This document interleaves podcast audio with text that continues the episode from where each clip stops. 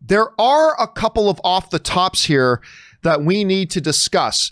Now, for those of you who may remember, yesterday on the John Campea show, we discussed here that Warner Brothers was possibly looking at moving Wonder Woman 84 uh, for a couple of reasons, but one of them being the fact that currently, as it was slated to open on October 2nd, that's right around when they're projecting that the movie theaters in like California and New York will really be back up and running again.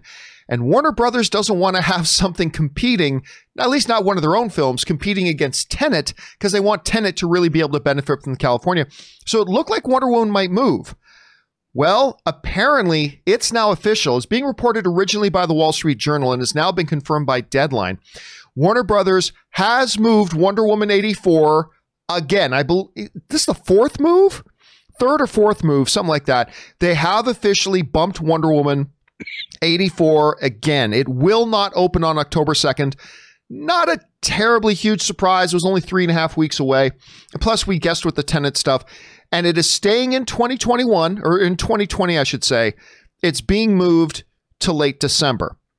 Uh, Rob, I believe you took a look at the uh, at the report that I think it said they're basically around Christmas time, so technically a week after Dune. Yeah, is that what you're they're, saying? They're, yeah, and they're saying here in the article that they Warner Brothers. At least this is true today. Apparently, this was in deadline. It dropped at 9:45, so literally 15 minutes ago. They're saying that they believe that Christmas can support two major tentpole films. I don't think this is going to happen. You know, John, Dune and Wonder Woman are pretty uh, important to Warner Brothers. I can't believe they're going to release one right after another, but you know what? They might have to start clocking those dollars by the end of that year because they have to make those interest payments. But I, I just can't see that happening. No, I mean, I the Wall Street Journal's not wrong. I mean, we've seen the Christmas season can support more than Sure. one big blockbuster. But if you're the studio, do you want to release two of this of your blockbusters basically at the same time? Well, I I I will be surprised if Dune doesn't now move into 2021. Probably not by a lot, but my guess at this point is that within the next month or two, we're going to hear about Dune getting moved. I don't know. What do you think? Or do you think they actually will keep this date for Dune I- now that they move Wonder Woman? You know, we've heard Denis Villeneuve hims- himself has said it would be a mad race to the finish line. I think this is an easy way for them to alleviate the pressure that the producers and the filmmakers for Dune are under.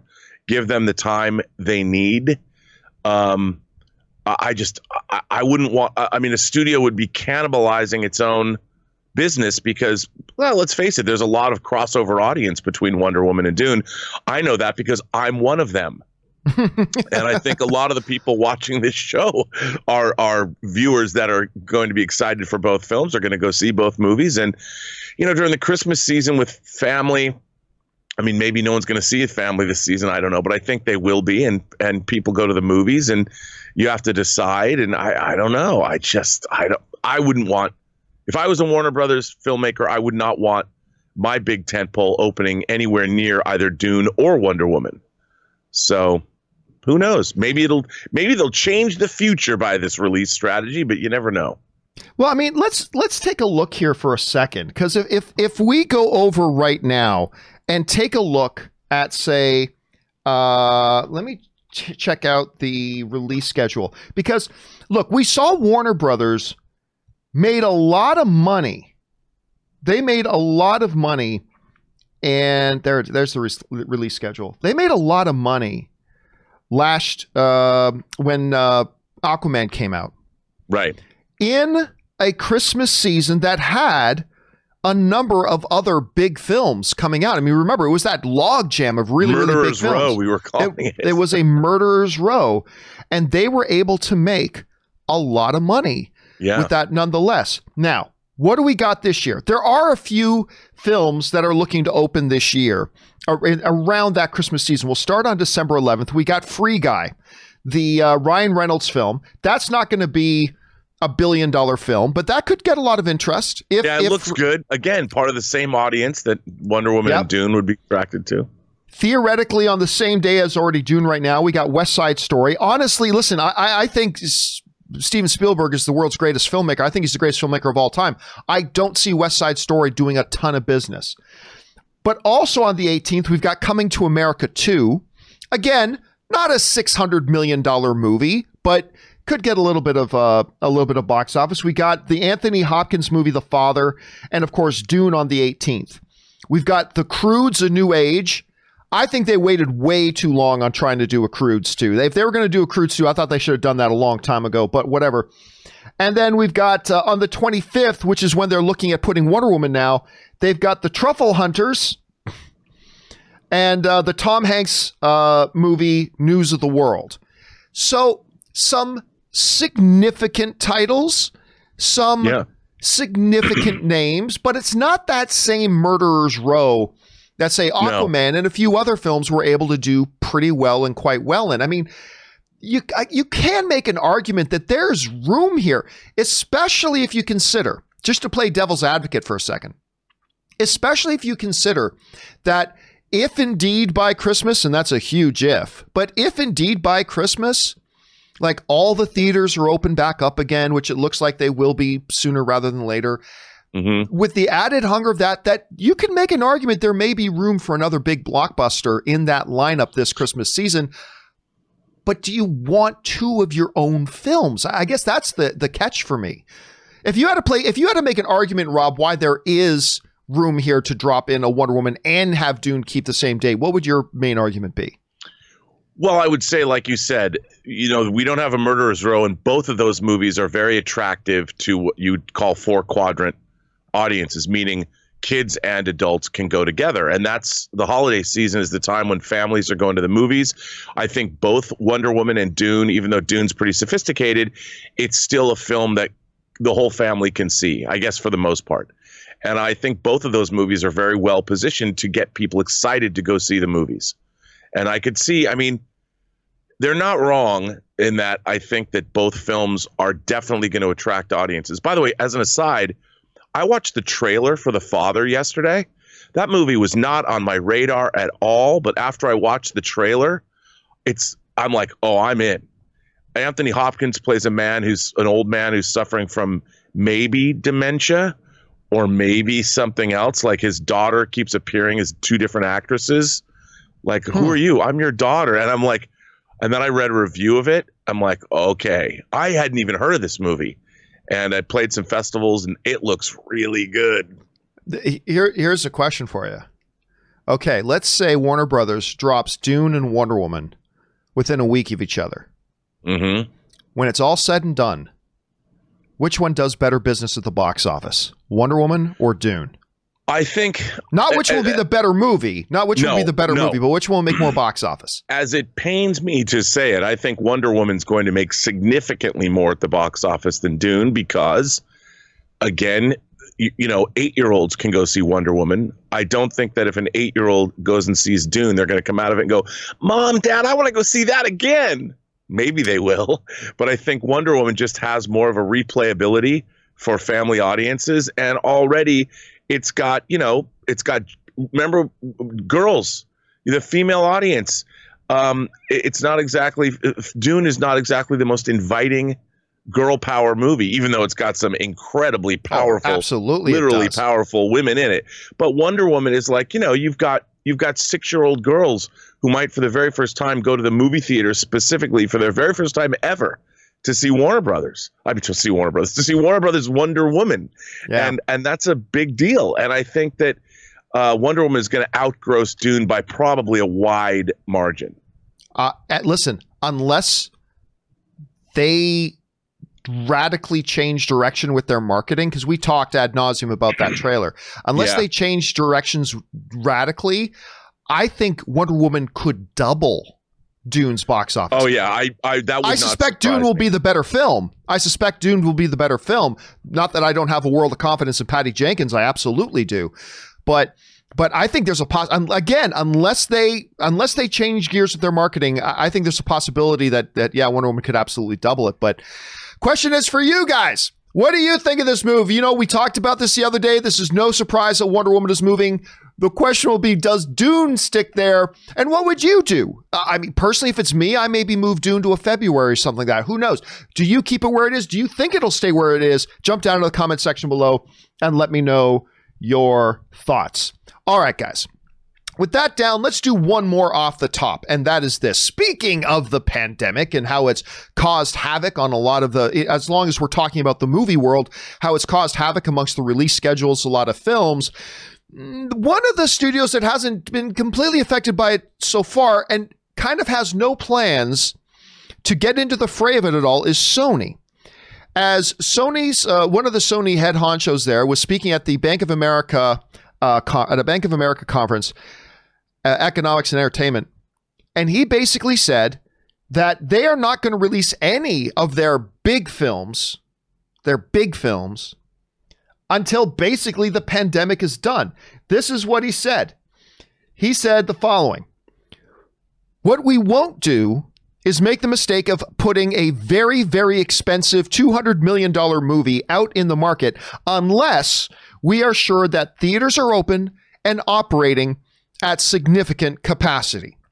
We will not put out our very big expensive films, and not all films are the huge expensive ones, but we're not going to put out any of our very expensive $200 million movies out in market unless we are sure that the theaters are open and operating at significant capacity. Here's the thing, though, Rob. I mean, that sounds like a bold statement. On its surface, it sounds like a pretty bold statement. But the reality is, when you look at Sony, what are their big, big movies?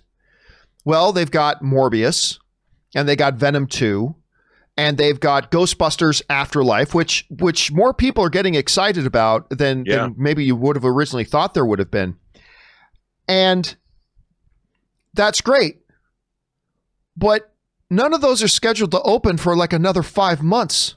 I think, if I'm not mistaken, I think Ghostbusters and Morbius might both be kind of scheduled for March. So what are we in September now? October, November, December, January, February? Six months from now.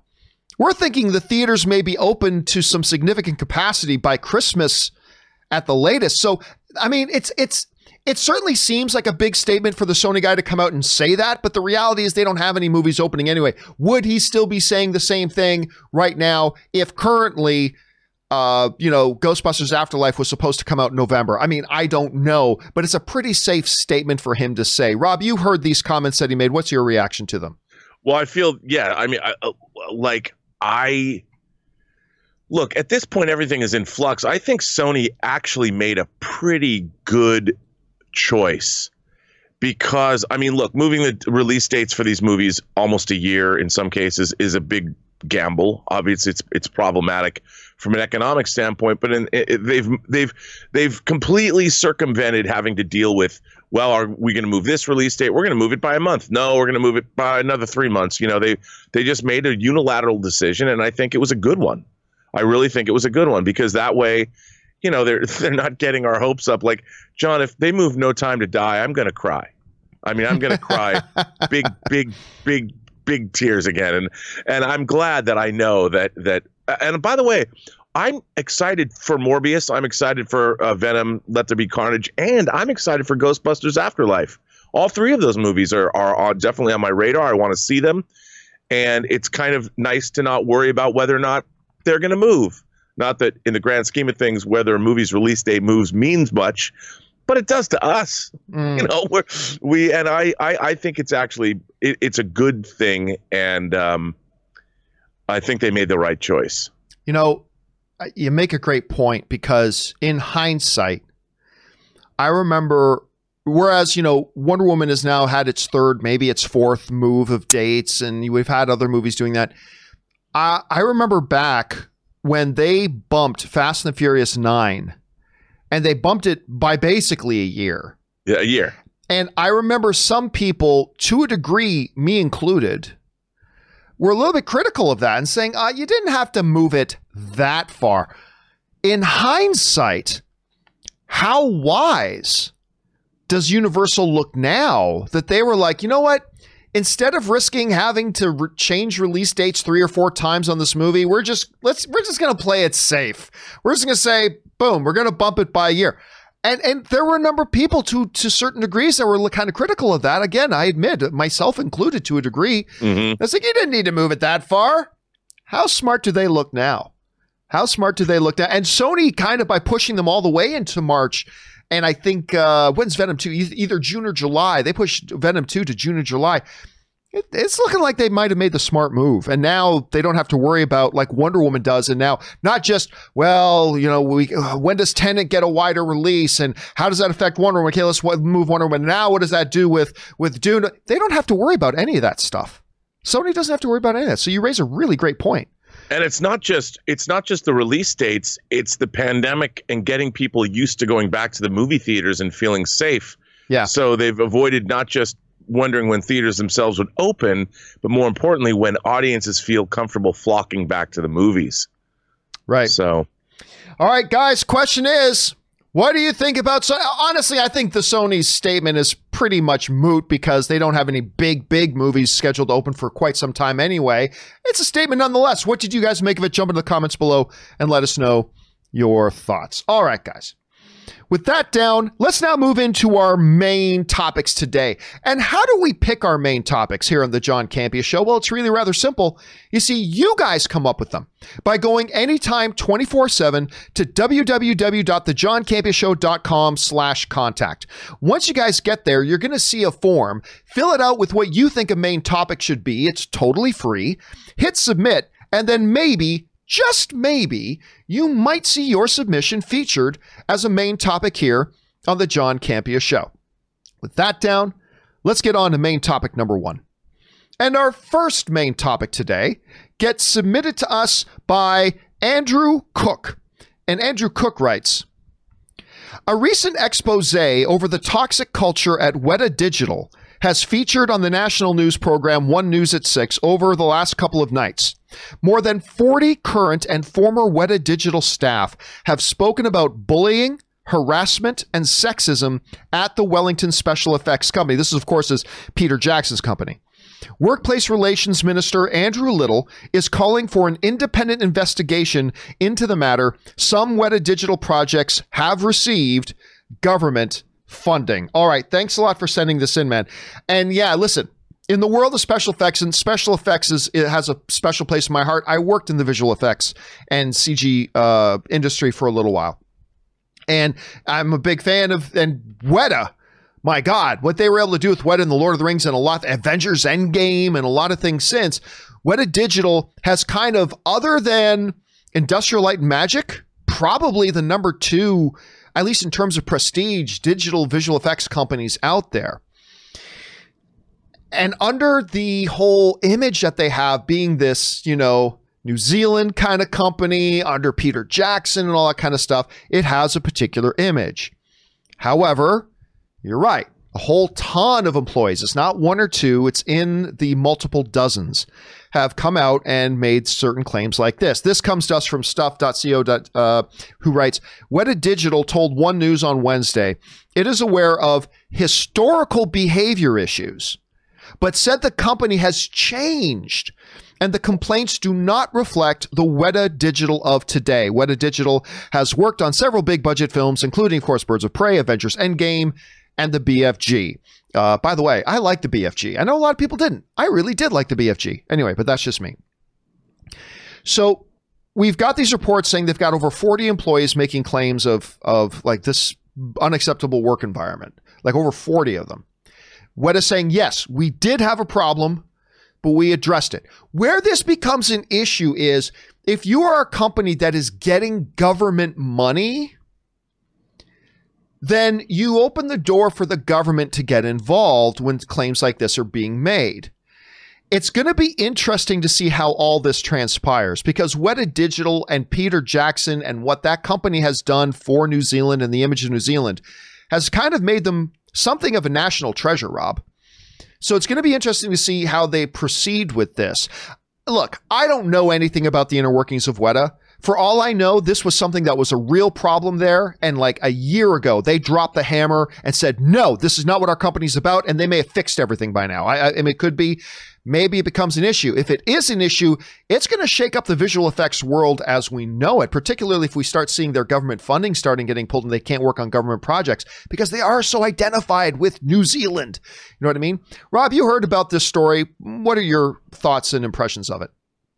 Well, you know, having been down there, I mean, it was a long time ago, but I, you know, covered Weta Workshop and Weta Digital extensively for the Lord of the Rings uh, special features. I mean, that was a long time ago, you know, 19, 18, 17 years ago. But I, I can see, you know, when you're when you're working in these environments at long hours, and uh, not to excuse anyone's behavior, but you get a little loopy, and people people look, people start telling inappropriate jokes, they start doing inappropriate things, and it can spiral out of control. And I, I, I hope that everything is is. I didn't see anything remotely like that, but I, I, I would hope that they would alleviate these problems because nobody needs to work in a toxic workplace like that. And um, yeah, but it was a pressure cooker environment when you're trying to finish movie projects and you, as you know, John, you worked in special effects. People get crazy, long hours. People are sleeping on the floor in their offices because they're waiting for renders to finish. I mean, it's it's a crazy world, and I think perhaps maybe some oversight can help.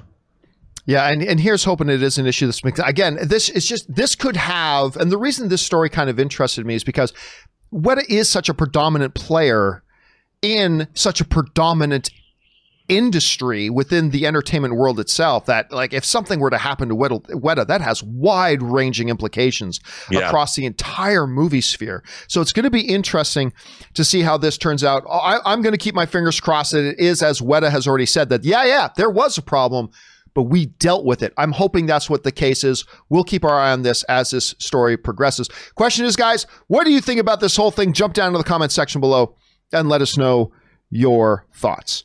All right, guys. With that down, let's move on to main topic number two, shall we?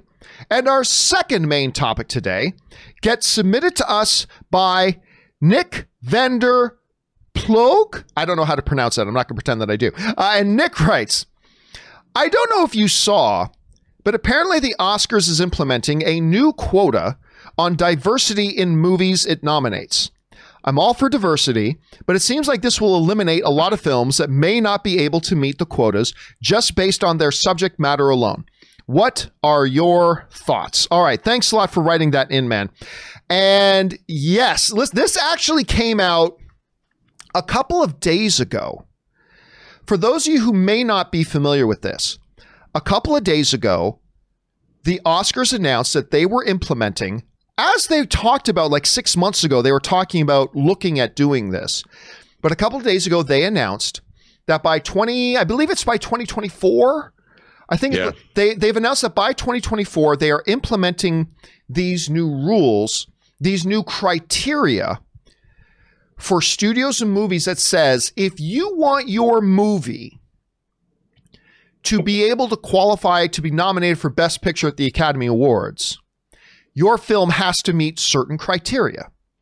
Now, it should be noted that these are rules that are extremely similar to the rules that BAFTA implemented some time ago. That's the British equivalent of the Academy Awards. BAFTA implemented r- similar rules to this quite some time ago. They've had no issue. I didn't make this a topic on the John Campea show because it to me it looked really benign. What I have been shocked to see over the past little while, uh, the past couple of days, is the amount of emails that have been coming in and the amount of things I've been seeing popping up on, on various outlets, basically saying, ah, forget 1917. 1917 never would have got nominated for an Academy Award if these rules had been in place. Actually, it would have been, but we'll talk about that in a minute.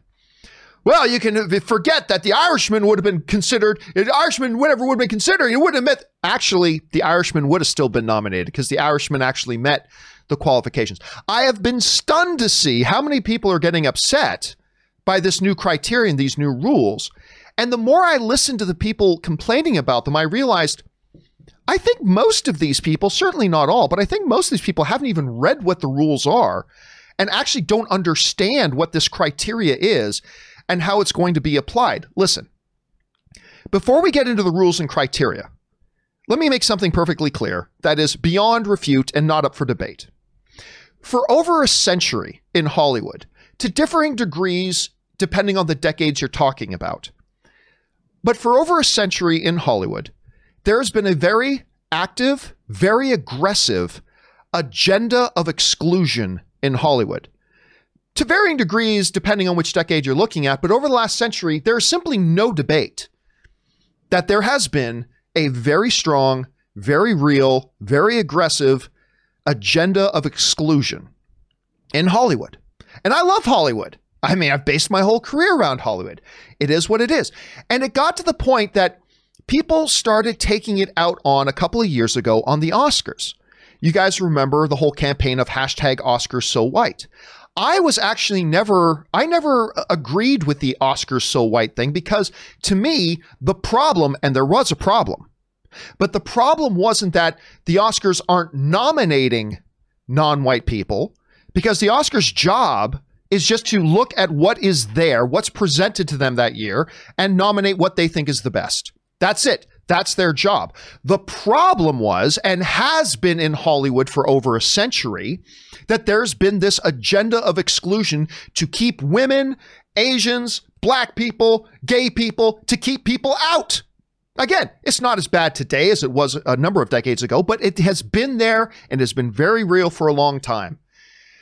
And so the Oscars finally decided to say, look, instead of us taking the heat for the fact that there aren't enough of these opportunities being given to people, we're going to create a couple of standards. Now, the response to these rules has been a bunch of people like chickens with their tail feathers on fire standing on the top of barns screaming out, Quotas! Quotas! Oh my God, the sky is falling! And when you listen to them for more than about 30 seconds, you realize those people have never actually read the rules. They've never actually, because if they did, they would realize that these new sets of criteria, these new rules, these new standards that the Academy has put into place are so laughably easy that in order for your film to not qualify under these new rules, you would literally have to intentionally be trying not to meet the, you would literally have to be trying to go out of your way to not qualify.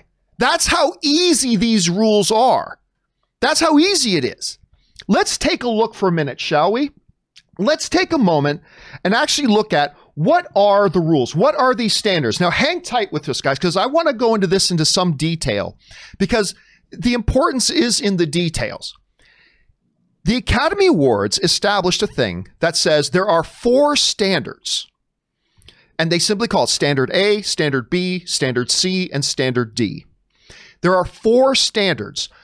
But for your movie to qualify for the Academy Awards, for, particularly for Best Picture, you don't have to meet all four.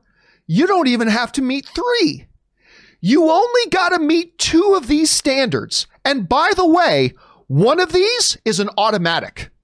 I, I, well, I won't give you, I won't spoil which one it is, but one of these four standards is a 100% automatic one that every movie already has. So you already got one out of the four, right? And all you need is two. All you need is two. So understanding four standards, A, B, C, and D, you only got to get two of them. So what are those standards? Let's start taking a look at them. The main one that everybody is focused on and thinks is the only one. And this is the one why people say, well, 1917 wouldn't have qualified. Actually, 1917 would have qualified, but maybe not by standard A. Here's the first standard standard A, the in front of camera stuff. To satisfy, for you to get a check mark for standard A, and remember, you don't have to get a check mark for A, you only need two. But if you want to get the check mark for A, to satisfy the demands of A, you only have to get one of these three things. If you get any one of these three things, you get a check mark for standard A. Here are the three things. At least one actor from the under from an underrepresented racial or ethnic group must be cast in a significant role. By the definition of significant role, something that would qualify as being interpreted as a supporting actor. You that means there's up to 7 or 8 different characters in your movie could be considered uh, could be considered significant role. So, if you have a, me- a, a movie with two leads and like four supporting actors, and one of the supporting actors is Asian, guess what? You've got the check mark for standard A. Congratulations, you're already done. You've already got the check mark for standard A. Finish. Done. No, you don't even you don't even have to worry about number 2 and number 3 down there. You've done number 1, you're done. But okay. Let's say you don't meet that standard. Okay, number 2, the story must center on either women, LGBTQ uh, BQ, people or racial or ethnic groups of the disabled. So, if your movie is Erin Brockovich, that's focused on a woman Guess what? You've qualified. Okay, let's move on to number three. At number three, at least 30% of the cast must be actors from at least two of those four upper unrepresented groups. So, out of not just significant roles, out of anybody in your cast, three out of 10 need to be anybody that's not a white male. That's it. So, if you have any one of those three things, any one of those three things, you get the check mark for standard A. You don't even need to have standard A, but if you want to have standard A, just do any one of those three things and check. You've got it. Now, for a movie like 1917 that takes place when it takes place in the environment that it takes place in, that makes all of these very difficult. It does. And that's why a lot of people think that this is all there is to it. This isn't. You don't even have to meet standard A. So let's move on to standard B. Remember, you have to have two of these things either A and B, or A and C, or C and D, whatever. So let's say maybe you don't get, that's the wrong. Let's say maybe you don't get standard A checkbox. Okay. What's standard B? Standard B is behind the camera. To satisfy the demands of Standard B, only one of these three criteria need to be met. So again, you don't need to do all three of these things to get a Standard B check mark. You only got to do one of them. Just one. Number one, two or more department heads. This is probably the easiest. Two or more department heads, meaning jobs like director, cinematographer, composer. By the way, department heads can also be things like uh, art direction, costume design, all these types of things. There's a number of things that they qualify as department heads must be either female, LGBTQ, disabled, or part of an underrepresented racial or ethnic group. Guess what? Most movies, without even thinking about it, will automatically just qualify with that one alone. Uh, most of the time, when you see at the Academy Awards the nominees and whatever for for a lot of these things, it's usually women. Uh, so that one they probably already got already. But only two of your department heads need to be a non white male. That's it. Most movies, without even thinking about it, are going to automatically qualify anyway. Or number two, at least six other crew members. That's it. Six crew members. Only six other crew members must be from an underrepresented racial or ethnic group. That's it. Rob, I have been on sets, so have you, well, bigger ones than I've been on, but I've been on sets where there have been like 70, like 70 crew members. Only six of them have to be uh, from an underrepresented racial ethnic group. If you've got that, if you've got like uh, two Chinese dudes, uh, one, uh, one, one, uh, I, I, don't know, a Pakistani guy, uh, two black dudes, and um, and somebody representing something else. Guess what? Out of seventy crew members, done. Standard B, check mark. That's all you needed. Or you can get number three. At least 30% of the film's crew must hail from four of the under, underrepresented, uh, continually laid out in these guidelines. That's fine. The, you can basically pick and choose whichever one of these things fits your movie the most and automatic check mark. You've got standard B. So guess what? If out of your crew of 70, if you've got six, just six of them that, that aren't white males, You've got A, or so you've got standard B already. And if one of your supporting actors is from India, guess what? You've already got A. You're already done. You're already done. Qualifications satisfied. You're done. But okay.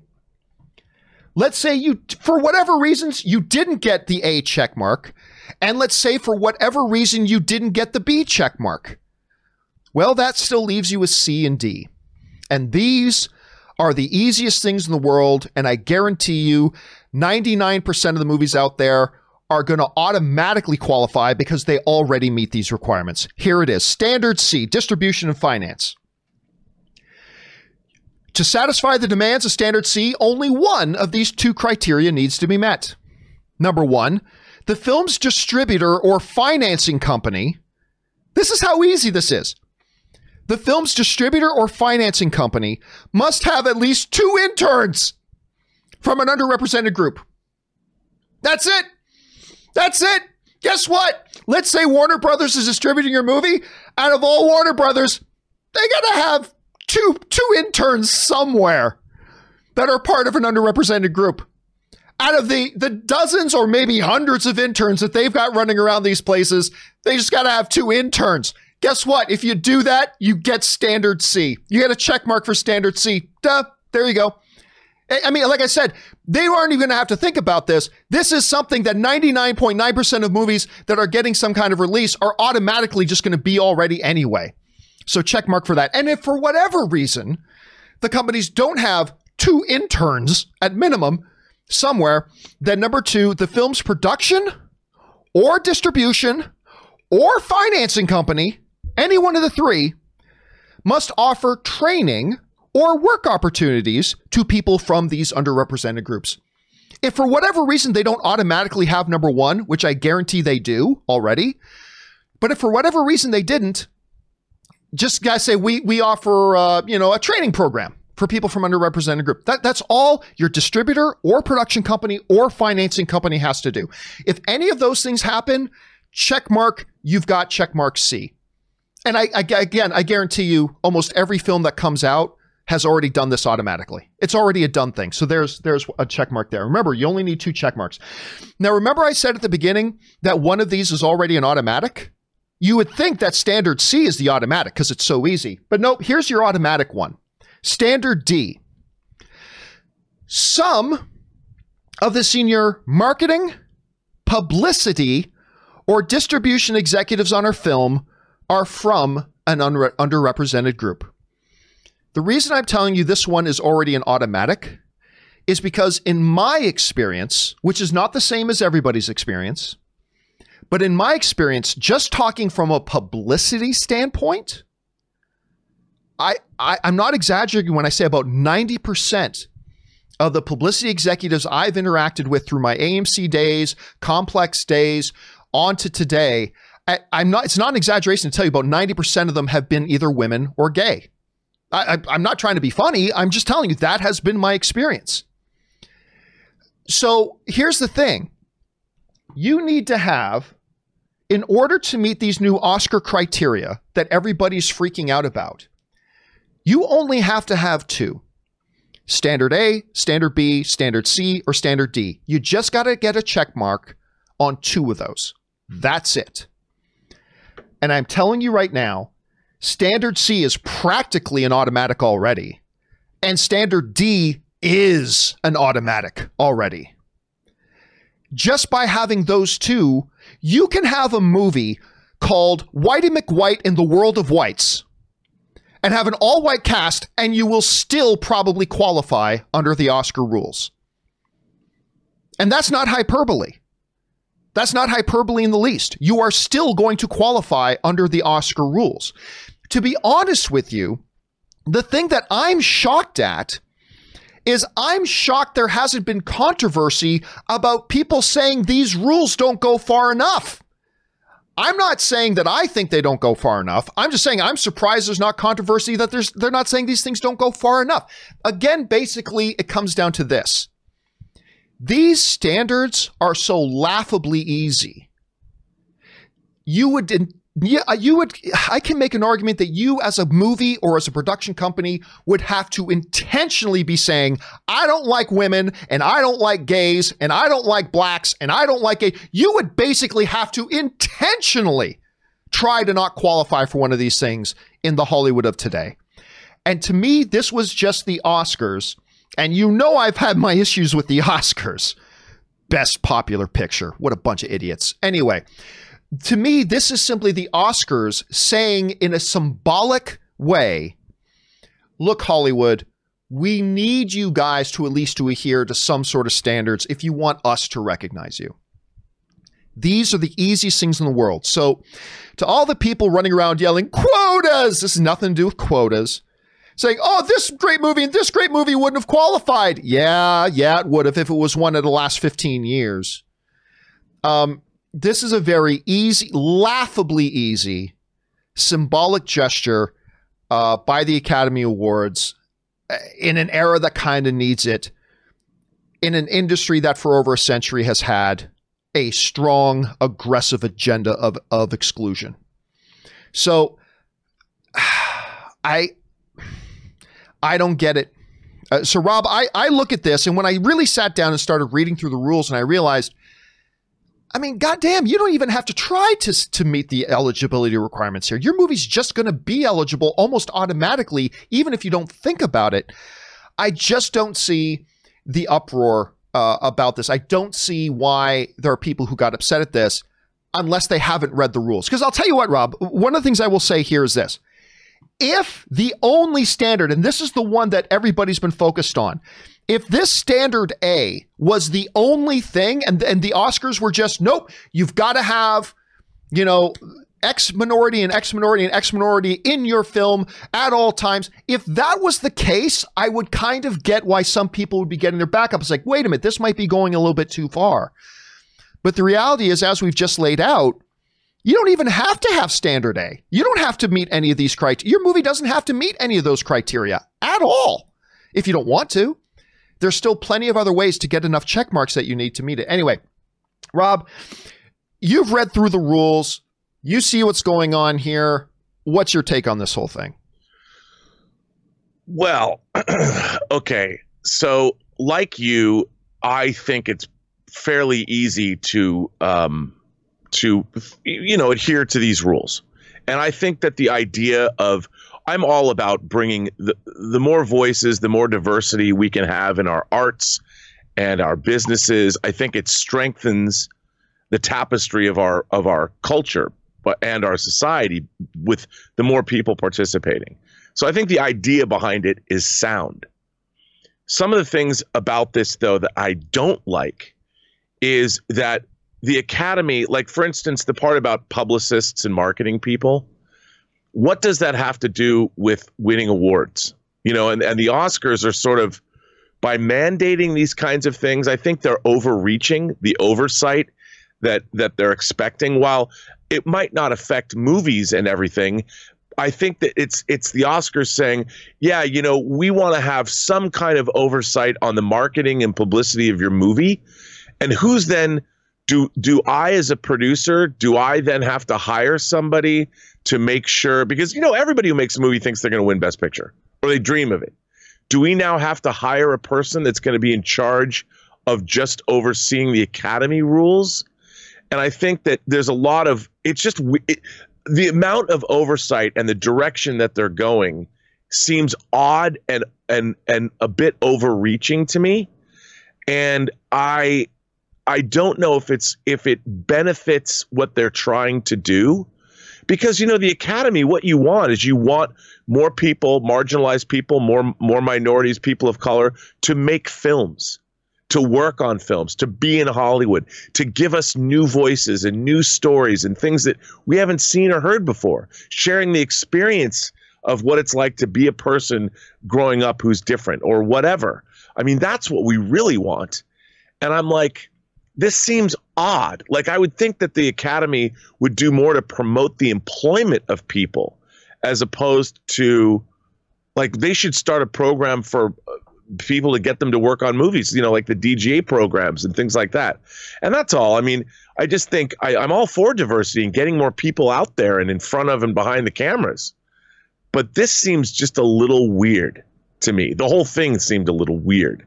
And I don't care about I think we knew we need more. We need things like this that make it easier for people to get involved and hired and heard.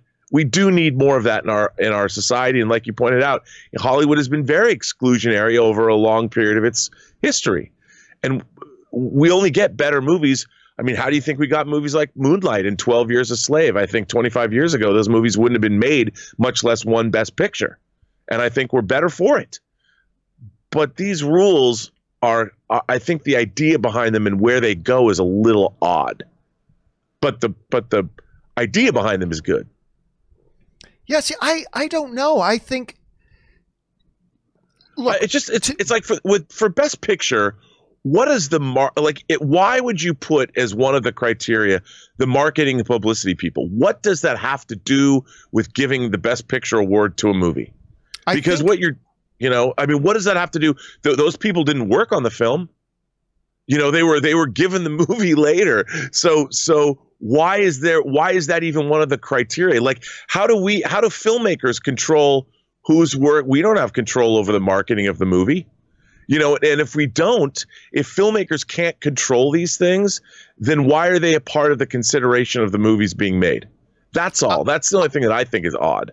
And I think the answer to that is the Oscars basically saying, look, we are as much of Hollywood as the studios are because we are producers and founders and writers and directors mm. and actors and cinematographers. We are Hollywood too.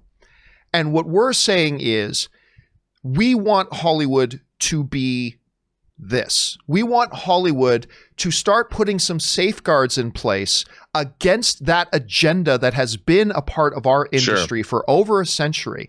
And even, and uh, quite honestly, Rob, I think a part of the reason why like publicity and stuff like I was put in was to give the filmmakers a very easy win. I think they're part of the reason why they made that a part right. of it was to give them a gimme. Like, here's a gimme. This one's automatic. Because, like, all the, like I said, 90% of the publicists I've worked with are women or gay. And it's like, here's a gimme for you. It's, it's just Hollywood saying that we understand that in this industry, because we saw with the Oscar so white thing, it was the final product that comes out is a byproduct of a whole systemic system that's in place that goes all the way from who writes the movies, who then promotes the movies, who are executives and powers over different and have power over different aspects of the life of a movie. And it's this. And again, what I think is really interesting, what I think is part of the genius of what these rules are, is saying, hey, if none of your marketing and publicity people, although it's impossible, but if none of your marketing and publicity people meet these criteria, no big deal. You don't have to have criteria D. Just meet one of the other, just get two of the other three. You know, I think they've just made it so lax and so easy. That's why to me it's more of the Oscars saying symbolically, hey, we need to start doing things because we've done a terrible job policing ourselves over the past century. We've done a terrible job of it. I, therefore, we feel like we need to put some safeguards in place for ourselves, just symbolically to say, hey, we need to at least have a part of our thinking about who are we giving opportunities to? Just a tiny, tiny, tiny part. And like I said, Rob, to me, when I look at it, when you look at the way these these uh, criteria broken down, I literally think you would have to intentionally want to not meet the criteria in order right. for your movie to make it. I, and and like I look at like when I look at your film Tango Shalom, your film qualifies. When I look at my little documentary, I didn't even think about these rules. My movie qualifies. Right. It might be a little quality issue that might hinder me from getting an Academy Award, but you know, and I think that's the thing. And and my objection here is that the, a lot of the people I'm hearing objecting, not you, but a lot of the other people I'm hearing objecting, are asking as if this is some burden heavy thing with filled with all these quotas and all this stuff that's going to be a real burden on filmmakers. And nothing could be further from the truth when you actually break down and look at them. Well, but I, I yeah. Uh, no, I. It, what, one of the things that struck me first, because when I f- first reading this, it was bizarre to me, thinking like, okay, if a movie's made in South Korea, like like Parasite, having been to South Korea, it's a pretty homogenous culture. you know, I don't know. If, I don't know if I don't more so than say the United States is actually a, a, pretty we're a melting pot, you know, and but there are countries in the world that are not nearly as much of a melting pot as the United States, and it just it just struck me as sort of strange. Like, are you going to keep those same criteria to company uh, to countries that have a more predominant, uh, say, ethnic group that uh, from a from a uh, percentage standpoint. Like it, it's it was just odd. The whole thing to me was an odd way to do it. What I would like to see is I want to see more movies getting made by different kinds of people. And I think that that does this help that? Are we going to get more black filmmakers or or Asian American filmmakers or Latino filmmakers or Native American indigenous people? Are we going to get more women filmmakers? That's what we need to concentrate on. How do we need to how do we get more diverse filmmakers and get their voices out there into the world. And I, I'm all for that. And I just wonder, may, maybe rather than make these, and by the way, these are only for the best picture. Yes. You know, they're not yes. for all the other movies. And I'm like, just best picture like so it's even more limited it makes it even easier yeah, it's even yeah. more limited and by the yeah, way i forgot to mention i forgot to mention the other brilliant thing about these rules is that they say they are going to have an appeal process. Basically, what right. that is, is let's say for whatever reason, you could only get one of those check marks, right? Let's say you were shooting in, I don't know, what, what Greenland. I, I, don't know what the I don't know what the ethnic uh, populations and percentages are in Greenland. I, but for argument's sake, let's say you're shooting your thing in Greenland and you wanted to be very authentic. You wanted to employ all local people and all that kind of stuff. And for whatever reason, you could only meet one of the criteria. One of the things that's going to be a part of this Oscar things isn't a special is a special appeals process that's going to allow you to come before uh, a committee of the of the Academy and say, look, we had extenuating circumstances that prevented us from being able to meet those criteria, and the Academy is going to have the flexibility to say that makes perfect sense. We're going to grant an exemption on that one. So they're building in a safeguard for themselves as well. And by the way, Rob, I, I agree with you 100% that what we need to see is more people getting involved in filmmaking. But I, I had I had a, a, a woman that I worked with for some time that is one of the rare black female film journalists that I've ever met. And I remember talking to her, and it's like it was. It, she didn't get involved until late because she never thought she could because she would look at all the film journalists, and there were no right. black female film journalists.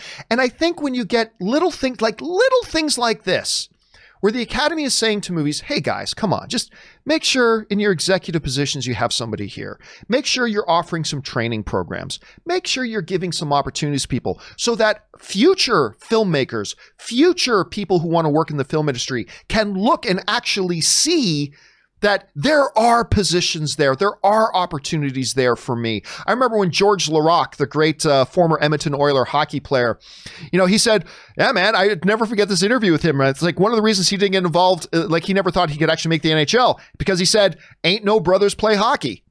You know, and, and, but I mean, he persevered and he got there and he became a gateway for a lot of things. So I don't know. Well, you but- know, I think that's a really good example it, there there are people that just traditionally just never thought that they could pursue those jobs you know and it's it's true for, not just in the movie business but across the board getting getting women into stem you know um, and and now you have all these trailblazers and people that's how industries get changed is people never even consider like i never thought of that you know and that's what we have to change. We have to change the thinking that people know that there are opportunities here and you can come in. And and we have to we have to make a society where people can dream from the time they're little kids. If they want to do something they know that their socioeconomic status or their their race or their religion or their gender or their sexuality whatever will not prevent them from getting into their professions of choice. Yes. And and to know that there are people out there that will offer them a helping hand. And I think that's what you do. You know, the studios too. The studios step up and they have internship programs and and they're doing that. You know, and there there there are more and more people. I mean, I I'm I'm pretty optimistic, like you said, about like in marketing. There's a lot of having worked in the industry for a long time. There is more and more diversity all the time, and I think it's great. I think it's uh, exactly what what needs to happen, and across the board Um, by the way, how did he do when he was uh, started playing hockey? George Laraque Yeah, became he, well. I mean, he was mostly. Oh my God, he was a sight. Pe- people would always get excited when George would get on the rink because somebody was going to get beat down. Like George Laraque was this big, strong, intimidating. He could throw his body around, and he had rem- for a big guy, he had remarkable puck skills.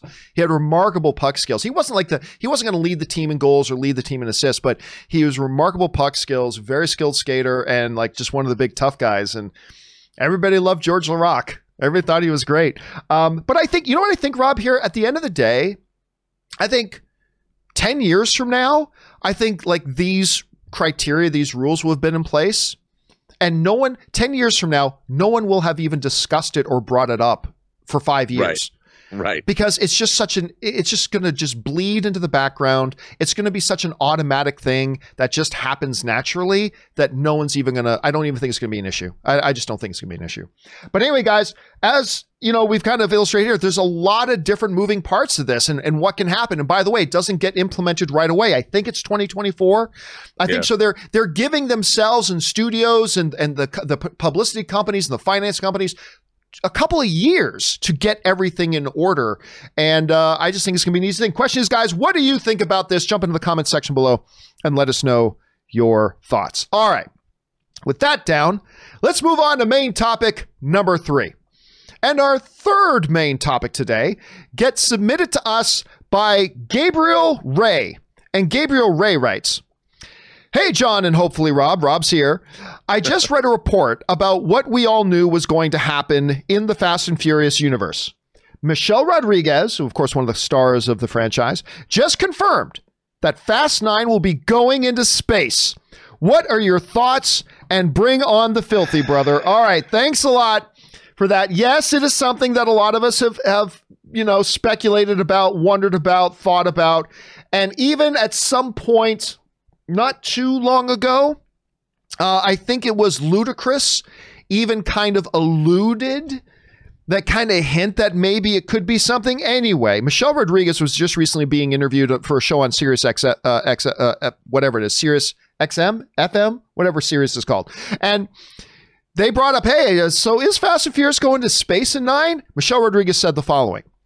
Oh, no way. How did you guys find that out? See what happens? People start talking behind the scenes, man. When a movie doesn't come out and forget about it, things get out. Nobody was supposed to know that. Oh, well, no, I'm not. I'm not. I'm not lucky enough to hit space, but we did get a female writer and showed that and showed a lot of love, I think, on this one. Okay, so Michelle Rodriguez basically it sounds like she's saying yes we're going to space her character won't be so that means probably only one or two characters are probably going to be but rob just to play devil's advocate for a second there is a, also a possibility here michelle rodriguez is playing around because I think she everybody in everybody in the world heard ludacris say what he said so for her to act, wait, what? Ludacris said what? I never heard that he. The whole world knew Ludacris said what he said. So maybe she's just playing around, or maybe this is a coordinated effort that the studio, I mean, there's some truth to what she's saying. When a movie is done and just sitting there, the more and more time that goes by, more and more stuff could get out.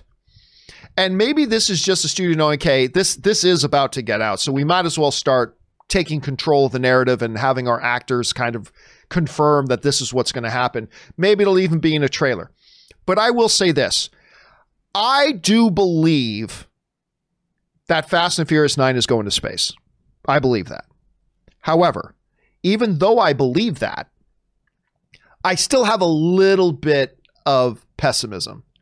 Uh, there's still a part of me that thinks this is just a, a play, that this is just, we're being gamed a little bit here. Um, if, but if I had to put a dollar on it, yeah, between what's been said before and what's being said now and all this kind of stuff, I, if I had to put a dollar on it, yeah, I, I- think that I think Dom is going to strap a rocket to you know some Firebird and he's going to go off a big ramp and hit the hit the whatever the what is the name of the fuel? Night something like Nit- that? Nitrous. nitrous. They're going to hit the nitrous and you're going to blow him into orbit man. And he's going to catch something that was floating in space with his bare hand. He's going to roll down his window in outer space because he's Dom and he can do that. He's going to reach out his hand and grab the Russian satellite mid flight and pull it into his car. Still totally fine. He'll shake off the, the frost burn on his arm and he'll come back down to earth and land safe. Something like that. Rob, you hear these comments. What do you make of Michelle Rodriguez's comments here? I think she was kidding. I mean, and I'll tell you why. Like, I love, as you know, I dearly love the Fast and the Furious franchise. I have loved it less. Fast Five to me was the the best movie in the franchise, and since then, Fast Six, Seven, and Eight, Fate of the Furious have been varying degrees of lesser than Fast Five, and I just think that while it's become this James Bond global espionage franchise, the idea of going into space strains even that credulity. I mean, it's uh, it's, it's, just I, am like going into space is just not easy. It's not like you can hook up or, or, or rebuild a car's engine and have it fly into space. So the, the the need for one of the crew, one of our one of our stalwart cast of characters, the need for them to go into space, much less how they would go into space.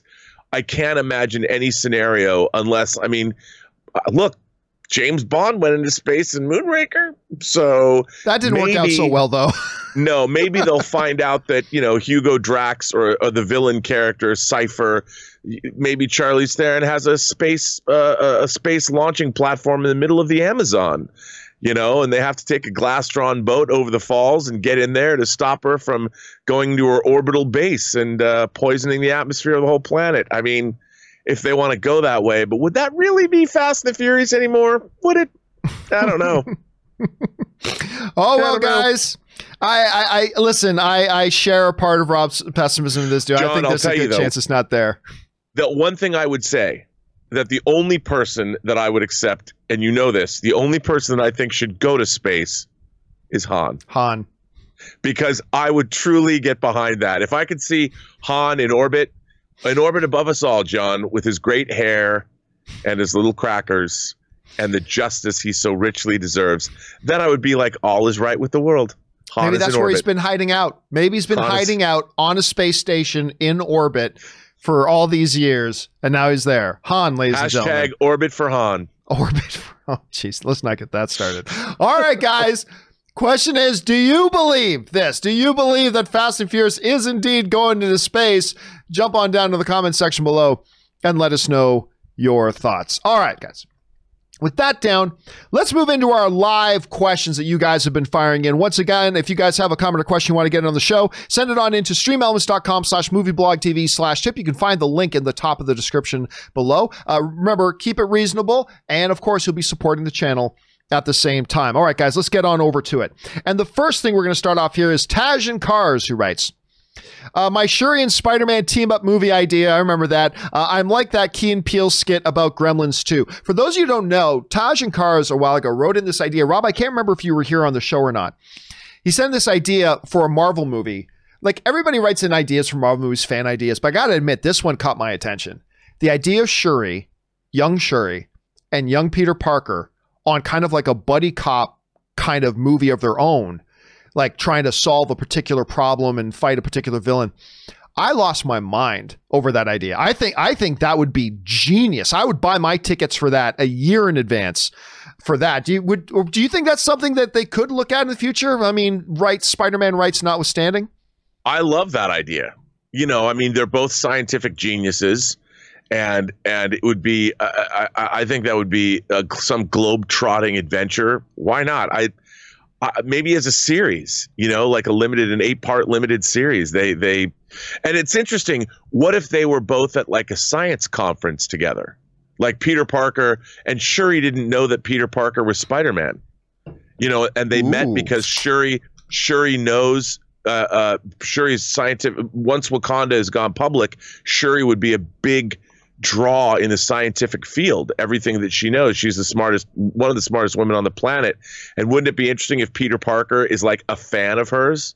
Gosh i really admire you you know and they he gets to go meet her and that's why he wanted to go to the conference. Outside of being spider-man he just wanted to meet shuri because of of how he admires her. And then they wind up and she's like, "Wait a minute, you're a superhero?" He's like, "Ah, yeah, well, I'm okay, Spider they, they were obviously both there at the portals battle, where Peter was just, you know, just on the whim telling everybody, "Hi, I'm Peter Parker." Hey, Peter Right, Parker. that's true. And and and and weren't they also both at Tony's funeral? I think Shuri. I think Shuri was at Tony's funeral. Was she not? Because Peter was clearly there. So I don't know. I, Uh, my I guess would be that she would know. My guess would, but I don't know. It could be. But Well, either she I is like. just one of the smartest people on the planet. Then She's they- supposed they to be the know, smartest person in the planet. Or maybe they know each other, but but like Shuri just went. Uh, Peter Parker because the world doesn't know. Well, I guess the world does know now, depending on what happens at the end of Far From Home. Well, Yeah, either way, because- getting them together on an adventure would be fun. I'm in. I, I'm down. I like the way you set it up, though. All right, next up, Jesse writes I'm not sure if it's because I like the trailer so much or if it's just because this year hasn't been, say, the best for upcoming movies, but the Netflix film, uh, The Devil All the Time, has become one of my most anticipated films of the year. I just finally, that, speaking of Tobey, uh, Tobey Maguire, speaking of Tom Holland, I was thinking about another Spider Man. Um, that's a new one coming out. Robert Pattinson as well. I was not thrilled with the trailer. I just read the first review of it this morning. I Oh. read the Hollywood Reporter's review for it. wasn't great. It says the performances are really good. Uh, though I, they didn't say it was a bad film, but I wasn't reading great things about it. Um, I- and again, I'm I know a lot of people really did like the trailer. To me, it felt like a very retreaded sort of thing. So I wasn't totally stoked about. Although I love the people in it. Rob, what are, have you heard much about uh, this one? Because I believe it comes out like really soon, if not today or something like that. Yeah, I mean, I did see the trailer, and the trailer looked really intriguing to me. Um, you know, like sort of the southern gothic, whatever. I, I'm like, I don't quite know what's going on, but I was intrigued. I'm bummed out to hear that the review you read wasn't Only more one. glowing. Only one. Just one. Yeah, but I, just I'll one single review. I mean, it's definitely something I'm going to watch, just because the people in it. You know, even if the movie's not so great, I just want to watch all those people act. Yeah. You know, And I think there's a lot of great. people very ex- very excited to see um, Robert Pattinson right now. I think a lot of I people mean, are have excited you to see Pattinson. seen, you know, Chloe Zhao, who's this is totally aside, but Chloe Zhao, who directed Eternals for Marvel, Right. she has a movie coming out called No Man Land. Nomad, no, Nomadland. Yeah. The trailer for Nomadland is one single shot of Frances McDormand just walking through like an RV camp. That's it. That's the whole trailer. And I'm like, I've never seen a trailer like that, but I'll watch this movie only because I don't care what it's about. I'll watch anything that Frances McDormand is in, and and you know, uh, if we're we're now getting into a world where where it, trailers don't matter, trailers do matter, as you will cover in your movie. But um, yeah, I, I I see trailers and I will watch movies just because of who's in them, and that's that's what I I, I mean I don't even know these movies are coming out. I didn't even have Nomadland on my radar at all until I saw Frances McDormand in one shot in a trailer, and I'm like, I'll watch it. And I feel the same way about this film. It doesn't matter if it's good or bad. I just want to watch these actors work. All right, let's move on. Next one up is uh, Toba1917 writes Hi, the movie The Devil All the Time, based on the book of the same name, is on Netflix next Wednesday. There you go. That answers my question. it's Oh, on Netflix next Wednesday. But I just saw the movie will be available in theaters like Alamo and Landmark beginning this Friday. I haven't seen Netflix doing this before. Your thoughts? Oh, they've done it before. They've done it a couple of times before, actually. They did it for Roma, they did it for Irishman. Uh, they've taken advantage of that uh, every now and again when they when they can. You're not going to see it in like the major theater chains because that breaks the rules uh, that they have. But but this is something they have done before, and it will be something that they do again in the future for certain for certain titles. Uh, what what you talking? Uh, writes, holy shit, Kim's Convenience is a hilarious show, and to think I didn't even know it existed until two weeks ago. I wonder why Netflix didn't advertise it at all. I never saw it on there. Kim's Convenience. I've you guys. I I didn't really even. I was aware of it, but I never watched a single episode until like a month ago. I think and it is one of my all-time favorite comedy shows now ever. Um, it is so good. And what you talking? Like instead of saying "What are you talking about?" What you talking is what they say all the time. Uh, Appa and Umma. This show is like I. No hyperbole here, guys. It's one of the greatest comedy shows I've ever seen. It's got heart and it's hilarious and it's funny and some of the best characters ever. You get attached to them immediately. Um, you got to see it. Just watch the first episode, and I think you'll be hooked. So I'm glad you started watching it. Watch you. Uh, all right. Andy Hong writes. Hey, John. Get ready for a long one. Okay. And Andy uh, tipped in $100. Thank you so much, Andy, for supporting the channel on that level, man. We really appreciate that, dude. All right. One of seven. Uh, get ready for a long one. Supernatural finished its last day of filming today. I heard about that. Uh, cast and crew bid their emotional goodbyes on social media, but I don't feel ready to say goodbye. I was a 12 year old with raging hormones, uh, but had internet that was limited to only weekend uses by my strict Asian parents. Being bored out of my mind and um, angsty and curious, I saw Supernatural on TV during season three, and the episode was titled Sin City. So I thought, oh, so there's probably going to be hot chicks in this episode. I wasn't wrong, but I didn't expect this show to become my most favorite thing, tied with DC Comics.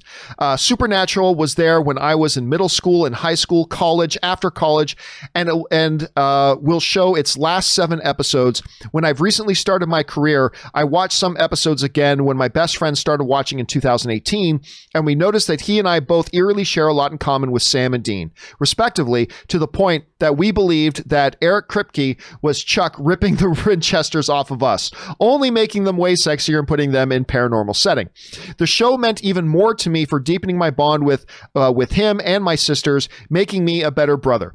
It's probably stupid of me to feel so emotional about a show but the Winchesters have been with me for more than half of my life, while other interests had either ended soon, sooner. Uh, watch Game of Thrones for five years, or never ends. DC Comics and uh, Naruto.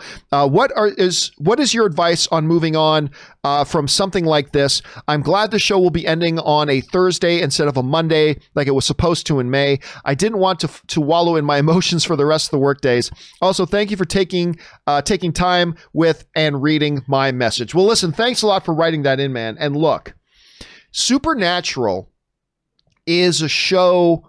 Rob knows because I, I, I talk Supernatural all the time, even even when we're not doing the show. You talking this. about Supernatural? No, I I like Supernatural is a show that to me, um, I was I got on board with a little late. I got on board with Supernatural a little bit late, and I, I think I, I, I got picked up on it somewhere in season two at first. And I quickly went back and rewatch and watched season one and, and everything from that original main storyline of the Yellow Eyed Demon, which was their base their first major storyline was the Yellow Eyed Demon. And I fell in love with it. And I quickly realized that these were just some of my favorite characters just to hang out with on a weekly basis whether it was Sam Dean and Bobby or Sam Dean and Castiel, or then then Crowley came into it, and Crowley became one of my all-time favorite television characters. Um, played by Mark. Oh, I'm forgetting the actor's last name. He's on Doom Patrol now as a recurring character. But anyway, uh, um, I just year after year after year, even when they didn't have the best storylines, I was still completely attached to that show just because of the characters. It was just the characters. And I couldn't get away from them. And it kind of breaks my heart a little bit that it's coming to an end. Um, I, you know, if if there is any silver lining, Rob, out of the COVID, you know, delays, it's been that supernatural ain't over yet. There's still more to come. It would have been over by now. Um, but anyway, Rob, this thing was 15th season like crazy. I think it's less than 1% of television shows make it that far. Yeah. And anyway, your thoughts on the closing now of Supernatural? I can't believe they went on after the apocalypse happened. Right. less, I mean, much less 15 seasons. I mean, when did the world end? And they keep going. Um, and then you know the inevitable supernatural TV movie will be announced and the spin-off series and no it's no I think it's a, a pretty great accomplishment. And and you know I I never really watched the show but um, I, I, love when these things go on. And it, although I have to say it's up my alley but it's been daunting to think well if I start this show how many episodes do I have to watch now? Many many many. Many many many. But um, yeah I I think it's great I think it's great. It's cool. They're kind of people are excited about it. I, I like when shows end with sort of a an acknowledgement that that it becomes an event. I think it's right. good. And good then, for the course, fans. We can look forward to seeing the Winchesters. One is going to be the new Walker Texas Ranger, and one is going to be Soldier Boy in season three of The Boys, the original superhero. Ooh, a new episode dropped today. Yeah. Yes, I know. I got. I haven't watched it yet. I got to go watch it today. You know what? I, I I know there are some people really butthurt about it, but I kind of am loving this week by week schedule because it's it's made it really easy for me and my wife to watch them together, and we look forward every week now to watching the new episode together. And I- I'm really, I'm personally really digging it. I'm right there with you, man. I mean, we used to have uh you know, Mando mornings when the Mandalorian was on Yep. every Friday, you know, and you enjoy your coffee. You could stay up on Thursday nights, but enjoy your coffee and watch Mandalorian before I would do the show with you. And I think the boys, this idea that people like, can you can you imagine a more first world entitled problem than being mad that you can't binge a whole series all at once? I mean, I, I know it's I mean, I, I like that we've talked about we've talked about this for two years on this show, how we want to space out our shows. That it's nice to have that experience. I think it's I get good. it. I, I I totally understand the idea of, of sitting down and binging. I do it. I totally Yeah. get it. I love but- to do that too. but it's way smarter for a network to do it this way and and i'm i'm enjoying because now i get to look for every week i've got something to look forward to now and uh and talk about it and you know i'm going to be talking about anyway let's let's keep on moving we got more to get to here uh caleb writes Hey, John and Rob, thoughts on David Ayer's comments that his Suicide Squad cut was PG 13 and would have appealed more to the kids, which he calls comic book movies' core audience? Thanks. Yeah, I saw that. Rob, I don't know if you saw Ayer's comments. Of course, there's a lot of there's a belief out there that David Ayer's version of the movie uh, would have been rated R. David Ayer came out and said, actually, no, my my thing was always going to be PG 13. Uh, you got to make it available to kids. Kids are the core audience. I Mm. don't necessarily fundamentally disagree with that. Like, yeah, like kids is, is part of the core. I, I I don't disagree with that. I that's true, but to suggest there's any kind of an exclusion to that, that it is the kids are the core audience and only they can be the core audience and can't be for anybody else.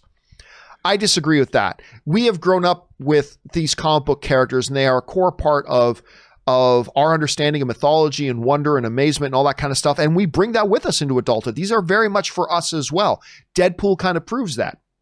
But I, I get what he was saying that, you know, for a lot of these movies, it is best to keep it PG 13. I don't disagree with that. For the most part, that's usually true, but not always.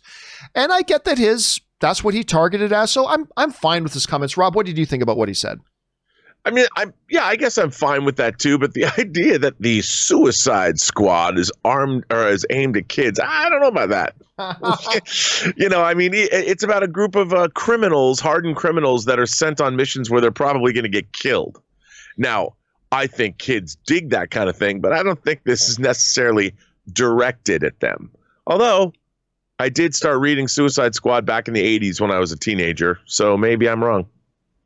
Yeah, different ways of looking at it, but I, I I- get what he's saying. All right, I know again, don't necessarily agree, but I get what he's saying. Caleb also writes, uh, "You mother effers, you think you can do this to me?" Oh, there's some, some Denzel in here. Um, you mother effers will be playing ball in Pelican Bay when I'm done with you. Uh, who you think you're effing with? I run shit here. You just live here. King Kong ain't got shit on me. Truly, one of the goat performances won him an Academy Award, if I'm not mistaken. I think that's the same year that Halle Berry if I'm not mistaken, I think the same year Halle Berry won her award for Monster or Monsters Ball, I should say. And I think that's also the same year that they gave the Lifetime Achievement Award to Sidney Poitier, if I'm not mistaken. I mean, that was that was a really interesting year. But yeah, that is that is one of the the training day to training day, by the way. Also Dave- co-starring Written by David Ayer. and speaking of David Ayer, written by David Ayer, and correct me if I'm wrong, was was Handsome Hawk nominated for Best Supporting Actor in that? I thought Ethan Hawke was nominated for. He might have been. I can't remember. Might have been. I I gotta can't tell you. I love Denzel Washington, but I love me some Denzel Washington in Training Day. oh my get god! up, get it up in there. I just, it's just the that performance. I, you know, they, I would, I would love to see that character, he, him playing that character in any movie. Like Mhm. it doesn't matter. Like if, if that character would show up in Star Wars episode, whatever. he just somehow got trans. I love. He is so good in that. I mean, between that and like Crimson Tide, man, I love me some Denzel. You know what movie he did that I don't think he gets. Nobody talks about it nearly enough because I thought it was a really fun movie. It just looked kind of dumb, but it's a really good, fun movie. I believe it's called. It's the one he did with Chris Pine. I believe it's called Unstoppable. The one Oh, yeah, on the that- train. That's a Tony Scott. it Look, was, yeah, it was. I think it was the last film directed by Tony Scott, was it not? the most unsung film duo in history Denzel Washington and Tony Scott. I could watch all of those movies like Deja Vu. they might not be the greatest movies in the world, but I will never not watch them if I come across them on cable and I own them all on Blu ray because I can't get enough. Yeah, I, I love that one. Okay, uh, next up, Isaac Beebe writes Is it weird to say that my favorite trailer of the year so far, movies, TV show, or games, was Hamilton on Disney? Not at all, especially if you were familiar with Hamilton and you were looking forward to Hamilton. If you were lo- somebody who was looking forward to that, yeah, this is just, I mean, really, from a technical, artistic point of view, was the trailer for Hamilton really all that great? Probably not, but if you were super stoked for Hamilton to see that trailer come, that's got to it's it's kind of like, you know, if you're super stoked for an MCU movie, it might not actually be the greatest trailer, but it's going to get your blood pumping, you're going to get excited for it because it's something you were really looking forward to. I think I think that's totally understandable. Rob, it has been a very mm, let's say slim pickings this year Yeah. as even as far as trailers go, but what would you say is like your favorite trailer of the year so far? the trailer for Freaky that I watched yesterday. Wasn't that good? Wasn't that a good trailer? I was that dude. Uh, uh, that movie was completely not on my radar at all. And Yeah. I, am like, uh, first of all, what an irresistible idea, and second of all, getting getting our boy to play that role is so good. Oh, I having mean- Vince in that. Oh, Vince Vaughn play. You know, Vince uh, Vince Vaughn has had a very interesting career of late. I mean, going from things like the Brawl and Cell Block, whatever the number is, you know, and then doing this. I mean, he's just having a ball. and you know what? I can. He didn't get enough credit for True Detective season two. I know Nope. True Detective season two was a step down from True Detective season one. I get it, but he was really good in that. Oh, Like he. I thought I thought he was exceptionally good in that. He's just a really good. But you're, we were getting ready to do the show yesterday, and Erin said like two minutes before we started the show, Erin Cummings was like, "Hey, there's have you seen the new trailer for Freaky?" I said, ah, "I saw some email about it from the publicist. I, I I don't think it looks all that interesting." And then she started watching on her phone. It sounded kind of fun. She go, "Oh, Vince Vaughn's in this." I'm like, "Oh, all right, I'll, I'll check it out." Speaking of Supernatural, uh, the girl, the main girl in it, is from Supernatural, and we're like, oh, "Okay, I'll check this out." And by the end of that trailer, I'm like, "I'm sold." As soon as I saw from the director of Happy Death Day, I'm like, "Okay, let's see where this goes." And by the end of it, it had completely won me over. I'm like, "I'm totally charmed." I'm Yeah, totally I- I- charmed. I, I, love the whole idea behind it. You know, the, the, the spin on Freaky Friday and all Yeah. that. It just, what a cool idea that is. And it just looks like it. I hope it delivers, but it really looks like it delivers on its premise and it doesn't skimp on the gore and it's in your face. God love Blumhouse. Yeah. Uh, let's see how it turns out. All right. Next up, uh, when you stop The Walking Dead season eight, same. Uh, I dropped out two seasons ago talking about Walking Dead, and then heard how good it got, um, and came back. There's a time skip which rejuvenated the show. Got to give season nine a shot to see how you feel. Or to be honest, you could start with season nine, episode five, Rick's last episode, without seeing last few and still following everything. Trust me. Uh, here's the thing. Yeah, I like. I never knew Hurst, who played Ope on Sons of Anarchy, and one of my all time, another one of my all time favorite television characters. I never knew he was in the show until just the other day. But honestly, I, again, I, I have no intention of going back to finish Walking Dead. I watched a lot of seasons of Walking Dead, and I was just Walking Deaded out.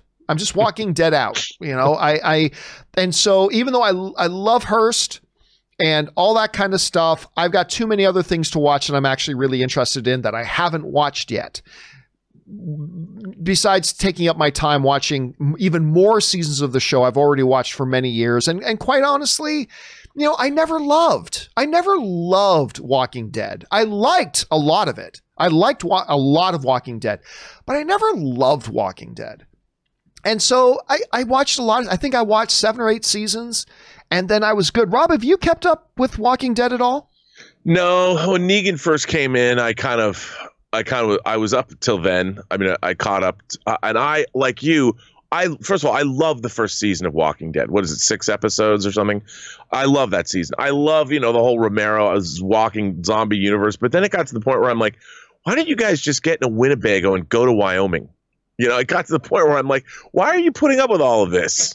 You know, just go somewhere where there's less people or less assholes. You know, I'm like, I don't why.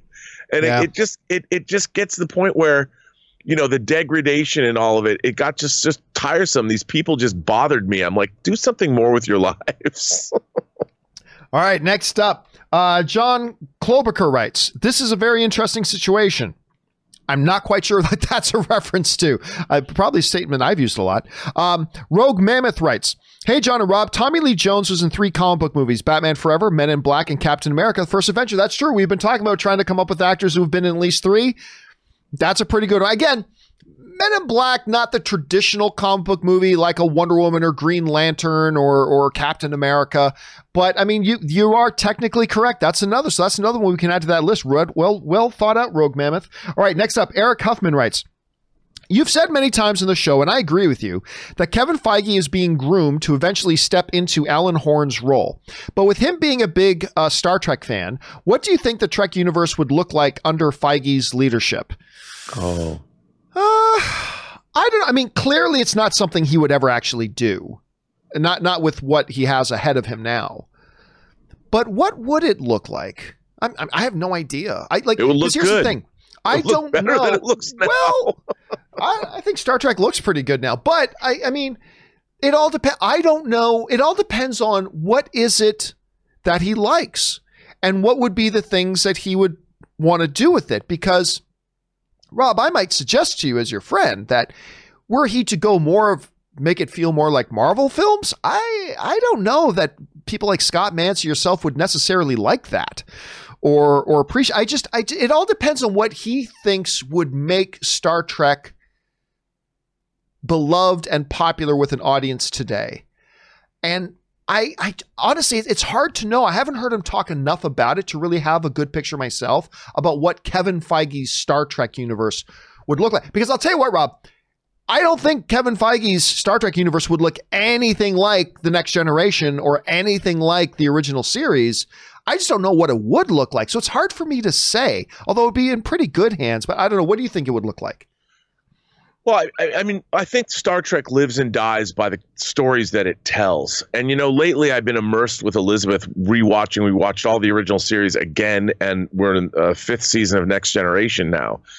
And one of the things that that I think is missing completely from Star Trek, and it has been since 2009, is the aspirational nature of not just, you know, if Michael Burnham gives an aspirational speech, that doesn't mean the show is aspirational. And what I really loved about Star Trek is that you have a group of very competent people confronting difficult problems. And together, based on their abilities, they surmount those problems. And those problems were allegorically relate back to us today. And I really think that uh, what I miss from Star Trek is having, and this is what he would bring from the Marvel Universe. Again, you have a bunch of exceptional people that, despite their differences, come together to solve problems or save the world or save the universe in the extent in the, in the case. And I think he would he would bring that aspirational nature back to Star Trek. Star Trek has become too grimdark. There there's too much death and destruction and horror that is in modern Star Trek, and he would eliminate all of that.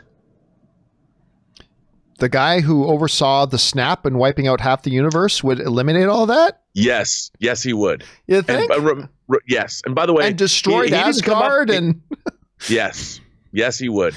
Oh, okay, okay. Um, all right. Uh, next one up here, we've got Jesse who writes. I've always been a fan of Fast uh, of the Fast franchise uh, ever since I was a little kid, but I have to tell you, the last one I actually enjoyed was Seven. Uh, F8 and Hobbs and Shaw really felt like a dra- downgrade in quality to me. Uh, with how ridiculous F9 both looks and sounds, I can see the scene with my head perfectly. In the trailer, we see a Pontiac Fiero with a rocket engine. Didn't I just say this? With a rocket engine on the roof. Um, I guarantee at some point uh, in this film, we will see Dominic Toretto launch that Fiero into space. I'm sure it'll be some big dramatic moment when he goes off a jump or something, uh, and it looks like he's going to crash, but he'll flip a switch and push a button and blast off into space in a 1986 Pontiac. I bet you. That is creepy. And I can confirm that Jesse did not write this after I said what I said, or he didn't write this before I said what. No, sorry. He did not write that after I said what he said because he wrote that 13 hours ago. So I, I uh, that's it's kind of freaky. Anyway, uh, listen, I'll tell you what, Rob. To what Jesse was saying, I was not a fan of the Fast and the Furious from the beginning. As a, as a matter of fact, I kind of actively disliked Fast and the Furious. I I was turned off by the first one because it was such a blatant ripoff of Point Break, like a plot point by plot point ripoff of Point Break that it completely turned me off. Two, I thought was terrible. Three, I thought was terrible. I know it's, it's the one we got Han. I know. You. I love Tokyo three. Drift. I get it, but I did. I didn't like it. It was. I remember for me, it was Fast and Furious Four that I went to go see it, and I went with a buddy of mine who was another film journalist, and I was like, I went begrudgingly. Like, uh, it's the next Fast and the Furious movie. And that was the first one that I came out of and went, you know what? That wasn't half bad. And it was also kind of the first one that sort that you could tell was starting to embrace what it was going to become in five, six, seven. You know, it was kind of embracing that new identity of it. Yeah. And I loved I I I I kind of liked four. I loved five. Six is actually my favorite. I loved Hmm. six. Uh, I really like seven. I liked eight, but like many people, I, I was starting to feel it a little bit in eight. I still enjoyed it, but and I had a lot of fun with Hobbs and Shaw. It was very different. It, it wasn't really it's in the Fast and Fur- Furious universe, but I still had a I had a good time. I got a big kick out of it, but. But I can I can see what he's saying. I mean, they, this is a franchise that has gone through identity changes, and I feel like it's kind of in eight, maybe even in seven, you could start to feel it maybe starting to have another identity change, maybe going to that next level of kind of preposterousness that you're thinking about. Uh, How, what would you say to to Jesse's uh, comments? Well, I mean, I, yeah, I, I look, I love, I like the Fast and Furious franchise from the beginning, just because I like, you know, B movie cop thrillers, whatever. Rob Cohen directed it, and I, I liked it. You know, I didn't think it was the greatest film in the world. It didn't really register to me. So, and part two, I thought was a step down. John Singleton directed that, but it was still fun. You know, it, was, it reminded me of seeing a cable movie on, when I was a teenager. But when I went and saw three, this seems so strange, but to me, three was like watching a whole different kind of movie because I love anything That's to true. do with Japan. You know, I love anything to do with Japan and the story of the fish out of water and coming across the the punk yakuza wannabe and the the ethnically uh, diverse girl who was really pretty and kind of looked like an alien, and I loved her. And and then of course Han, and I'm like, I want to be that guy. Han, the Han, Han is the Captain Kirk to me of this Fast and the Furious franchise, uh, and and I just I loved it, you know. And then then I was totally locked into it. And then, like you said, four I really liked, but then five to me, I'm like, this is a masterpiece. so, and then yeah, the, the six was good. I thought six was really good, but the end, the the air the airport runway scene just goes on too long, and It does. It does. Yep. and and it's it's just like I'm like, come on, but I liked it. I mean, I like six. Seven was compromised, but I still liked seven and eight. You know, the nuclear, the torpedo, and the nuclear submarine. I'm like, this is so. It's gotten to the point where I even I have a hard time taking it seriously.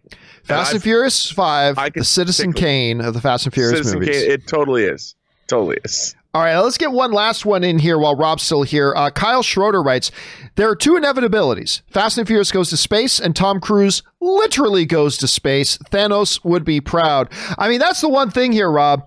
Fast and Furious can go to space, but Tom Cruise is actually going into space to shoot his, at least part of his movie will actually be shot in outer space. I, I mean, with everything that's gone on with COVID and, and even in Tom Cruise news now where they were focused a little bit more on the next Mission Impossible, that, that is still something that is hard for me to wrap my head around that he's actually going to go into outer space and he's working with Elon Musk to do this to shoot actually shoot a movie. Like Dom they'll strap a rocket to his car and send him in a CGI way into space but Tom Cruise is actually going to space. I I, I have we just are we just distracted from that? Because like, like, to me, that's still something we should be talking about every day. Like that Tom Cruise is actually going to be go.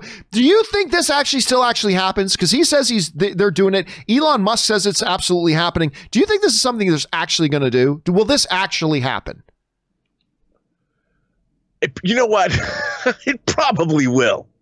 But the thing is, going to space and filming something in space. It, it, I think when you look at a movie like, say, Gravity, Sandra Bullock in Gravity, I think you can recreate what space looks like easier on Earth than even if you were in space. I mean, maybe if you've con- if you're spacewalking over the Earth itself, you could make it work, but you're never going to get the feeling of being in space the way movies have presented it if you actually go into space because the sunlight, everything that happens, it's just different. You know, it's different. Look, our version of what we believe in space is movie space. And when you really get into space, it's like, eh. That looks I, I good, know. but but isn't it isn't that a huge marketing thing? It's like you're going to yes. see shots that were actually shot oh, in no, outer I think space. It's a huge, I think it's a huge marketing thing, and I hope they would maximize doing it. I mean, can you imagine? You'd have to go on a spacewalk you'd have to. I mean, Tom Cruise has got to be in, in a spacesuit and go on a spacewalk, which means you, you know your DP has to go in space too. So who's going to shoot the movie? Tom's in space. Do you but, think it's? I, uh, come on, I, I don't know that he's actually going to do a spacewalk. He's got to do a spacewalk. He's got to go I, in. He has to go into space. I, I, I mean, if he does. Oh my gosh. Anyway, guys, Rob, we've kept you a little bit over time. Thanks a lot for being here today, dude. Uh, may you have a terrific weekend. And in the meantime, where can people follow you and uh, your adventures online? Uh, my adventures on. First of all, I just want to shout out that today is 9 11. And for anybody that had relatives or people in New York, you know, that uh, they lost 19 years ago. It was 19, yeah, 19 years. Just want to shout out for that. But you can find me on Instagram at Robert Meyer Burnett. You can find me on Twitter at Burnett RM, or you can find me at my own YouTube show. What is it called? Robservations on the Burnett Work on YouTube. All right, dude. Thanks a lot for being here, and we will talk to you again soon, my friend. All right. Uh, Take it easy. All right, guys, we still have uh, some time left here, so let's keep uh, ripping through your questions here. Uh, next one up comes to us from Justin Graves, and Justin writes, I can see it now, Academy. We in the Academy acknowledge uh, that you have a superior film, but that other film had gay female midgets in color. Try harder next time. Again, see, that's the problem, Justin. So many people are acting as if that has anything to do with it. That has nothing to do with it. You could have, again, like I said earlier, you can do a movie if you actually read the rules. You can do a movie called Whitey McWhite in the World of Whites, and you can still you you'll still qualify. You can still qualify. So this this uh, panic that a bunch of people online are trying to create saying this is what's going to happen. This is what's going to happen. That that one of the actual best movies won't qualify. Yes they will. Yes they will.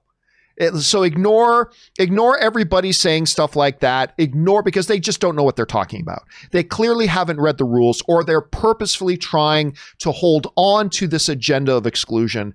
Uh, because if you read the rules you know that this is not a situation that's going to happen. That's not a situation that's going to happen if you actually read the rules. And and that's the thing. We live right now kind of in a culture and society that desperately wants that that has a desperate, I should say, lack of an attention span.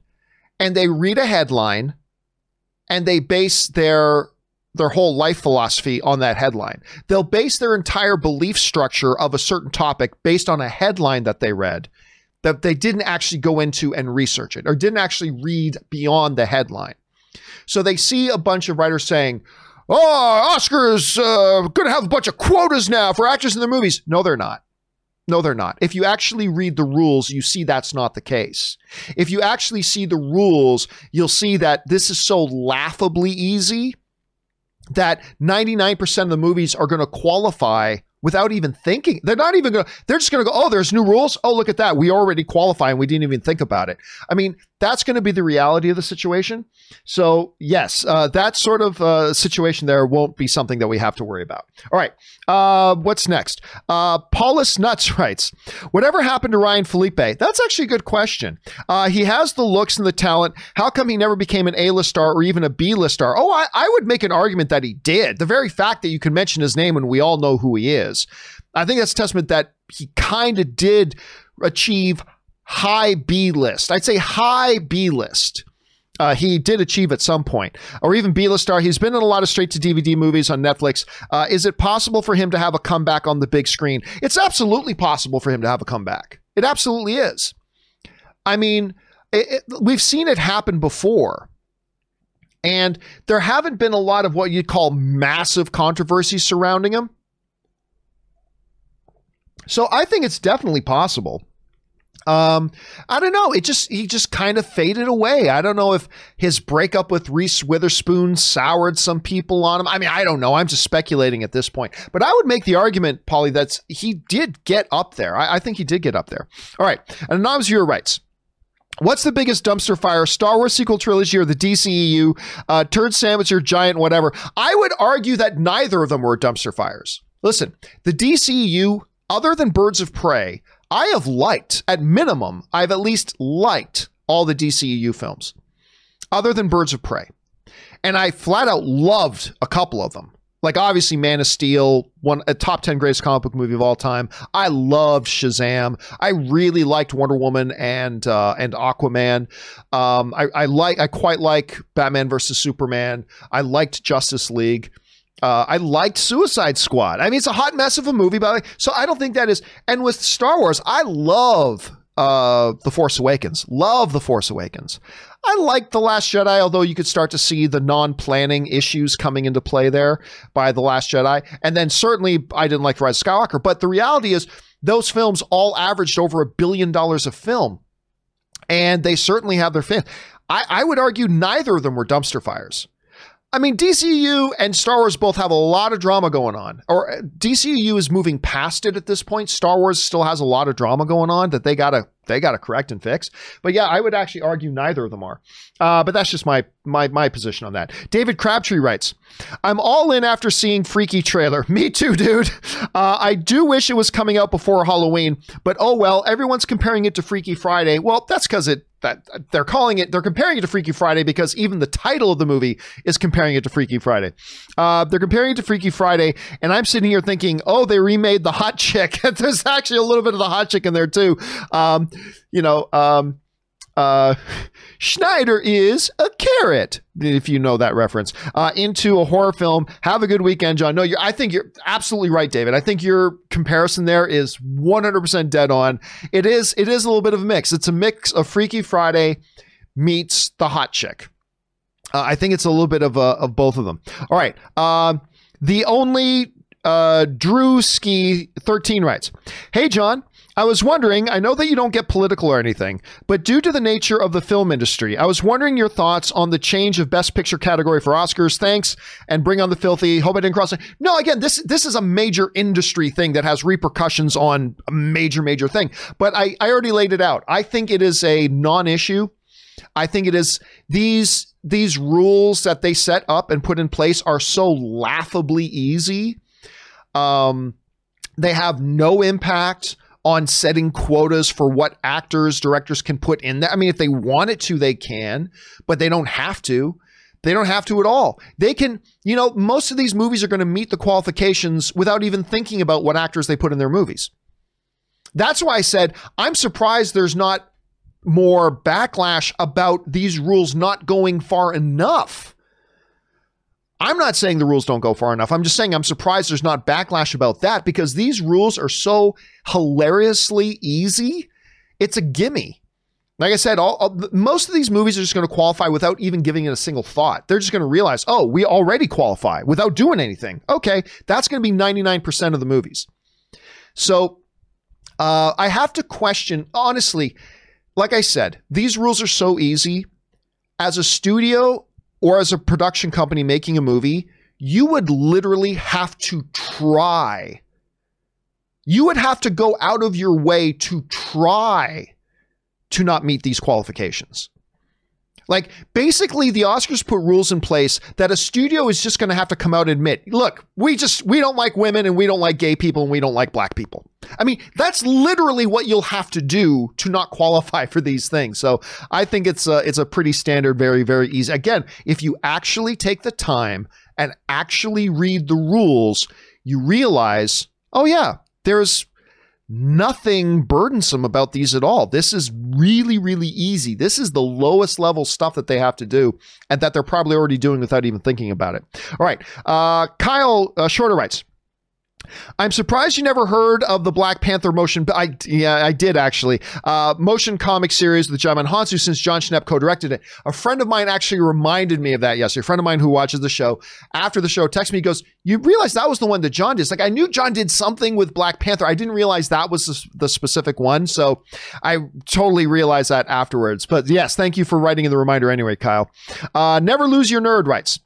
Apologies for yesterday calling people crybabies. Wasn't trying to be a jerk, but I felt I had to give Tenet some love. Uh, me and my wife loved the movie and thought it was amazing, especially in Dolby Digital, which for me is the best way to enjoy a movie. And I completely agree. As a matter of fact, I am going tonight.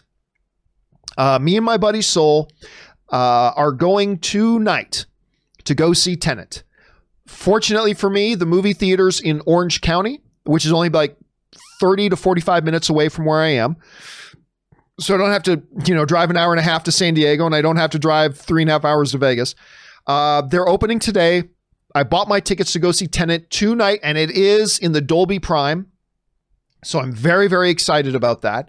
And I'll finally be able to get form my own opinion because, yeah, a lot of people have been writing in saying, the audio levels are really bad, that half the time you can't understand what the actors are saying, which is not a new complaint.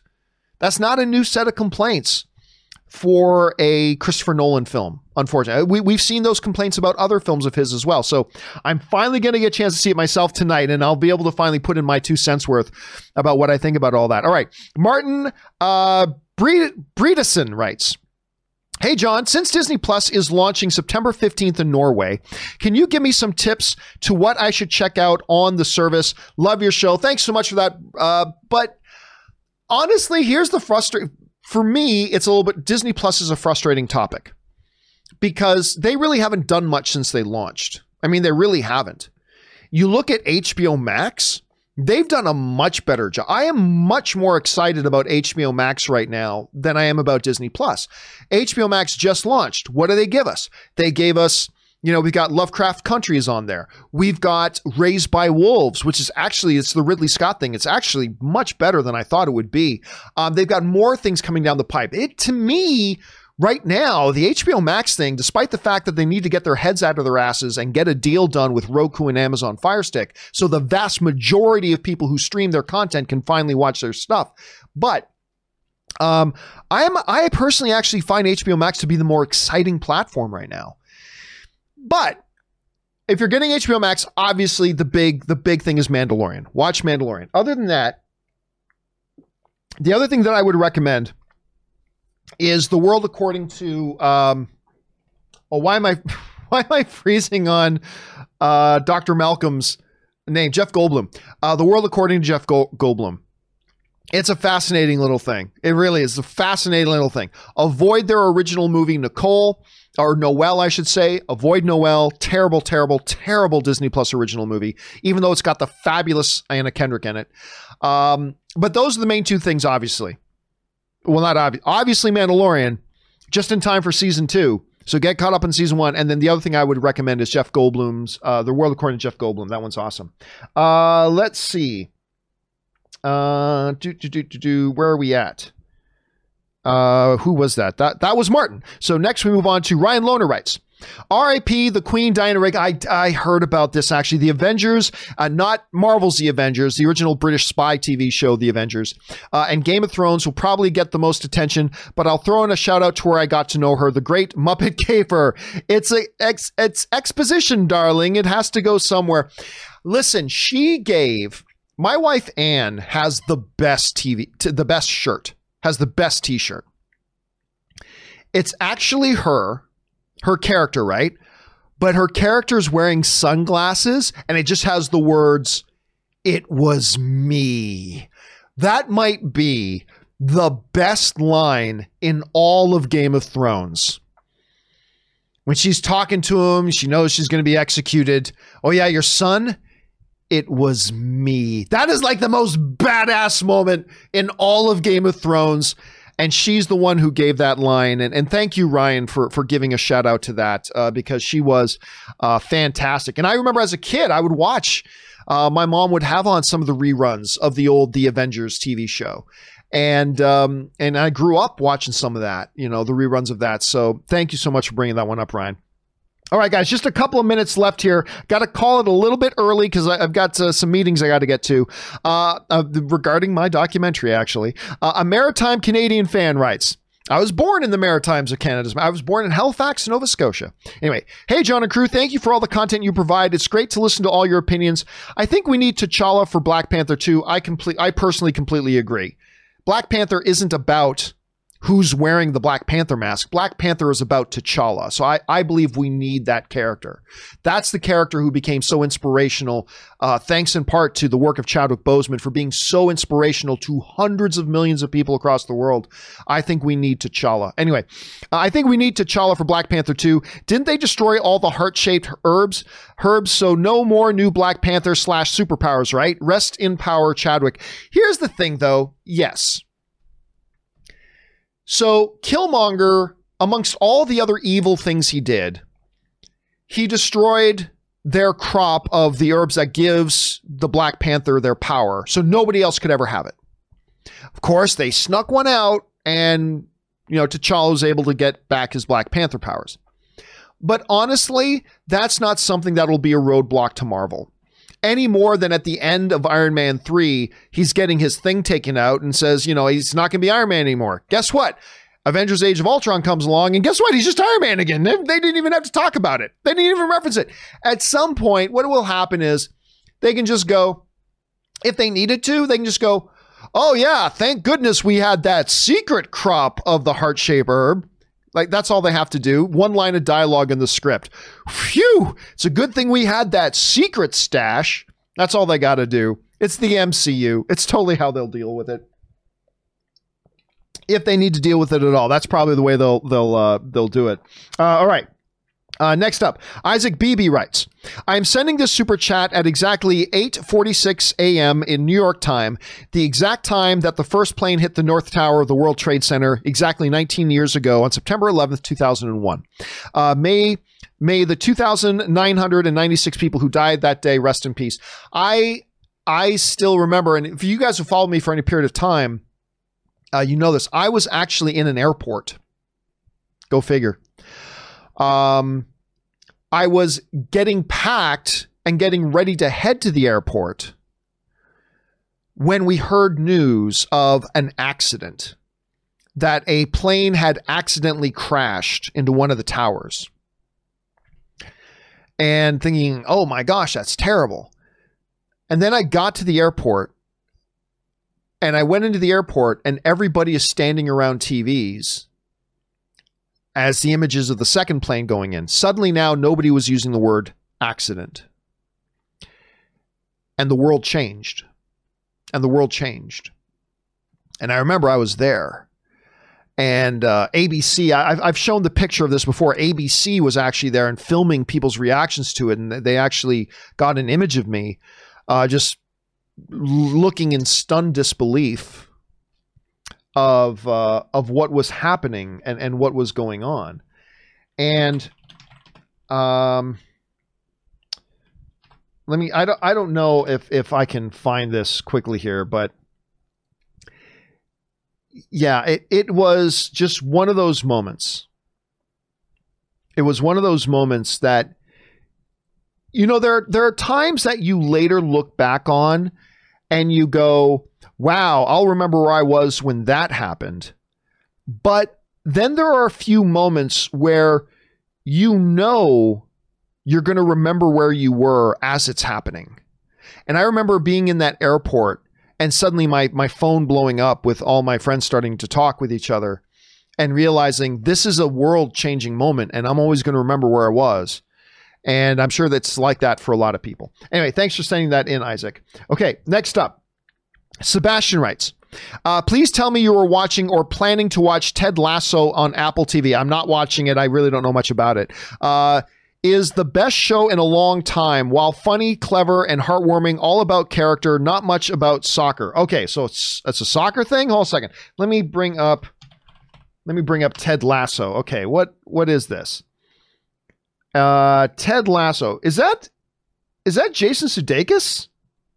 In that, Jason Sudeikis is Ted. Well, first of all, I'm a big fan of Ted Lasso. Uh, of Ted Lasso. I'm a big fan of Jason Sudeikis. I am a big fan of Jason Sudeikis. I think he's tremendous. I love him. Uh, I'm not really familiar with this. So, but you know what? No, here's the funny thing.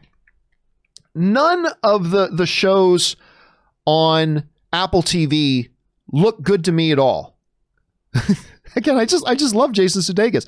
None of the Apple TV shows look good to me at all. Morning Show didn't look good to me, and then I watch it. I'm like, wow, this was awesome uh, For All Mankind didn't look all that good to me. And then I watch it. I'm like, wow, that's awesome. I still haven't watched that Chris Evans series. I, I should get on that. Um, but this one has not been on my radar at all. And I don't know. Maybe I, if it's Jason Sudeikis, maybe I should. Maybe I should. All right. Thanks for putting that on my radar, Sebastian. I, I, I appreciate that a lot. Okay. Um, this will be the final question today, guys. For everybody else who there's a few other people that still there's about ten questions left. Do not worry. We will start off with your questions on open mic tomorrow. When we start when we start open mic tomorrow, we'll start off with your questions. Your your questions will be the first ones to get answered tomorrow.